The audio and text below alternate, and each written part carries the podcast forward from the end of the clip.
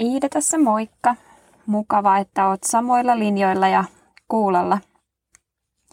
Mulle nousi tänään raamatusta Hosean kirjasta luvusta 14 ja 5 mieleen. Se kuuluu näin.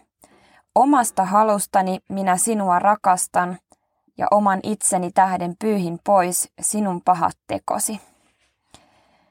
Mikä valtava lepo tässä onkaan. Jumalan rakkaus minua kohtaan ei riipu minusta, vaan siitä, että Jumala haluaa ja on päättänyt rakastaa minua ja jokaista ihmistä. Jumala rakastaa siis sinua, koska hän itse on rakkaus ja on luonut meidät ihmiset rakkautensa kohteeksi. Eli meidän oma hyvyys, rakastettavuus tai vastaavasti oma pahuutemme tai syntisyytemme eivät lisää tai vähennä Jumalan rakkautta meitä kohtaan.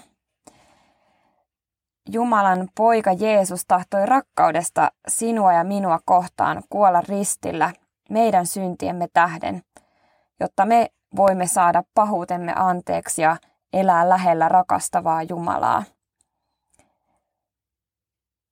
Ja jotenkin kuulen ihan tämän raamatun jakeen pohjalta, että, että Jumala tässä kysyy minulta ja sinulta, että, että haluanko tunnustaa hänelle syntisyyteni ja haluanko ottaa vastaan tänään hänen anteeksantamuksensa ja turvata Jeesukseen pelastajani. Ja kun vastaan, että haluan, niin Jumala kuulee tämän rukouksen heti ja antaa todella kaikki syntini anteeksi. Ja saan elää nyt ja iankaikkisesti Jumalaa lähellä ja hänen turvassansa. Tai voi olla, että vastaat, että haluaisin, mutta en pysty. Ja tunnustat avoimesti Jumalalle, että sinun on vaikea uskoa häneen ja ymmärtää näitä Jeesus-juttuja – voit samalla sanoa Jumalalle, että Jumala, jos todella olet olemassa, niin anna minulle uskon lahja ja vaikuta Jumala sinä pyhän henkesi kautta niin, että voin ymmärtää ja uskoa Jeesukseen.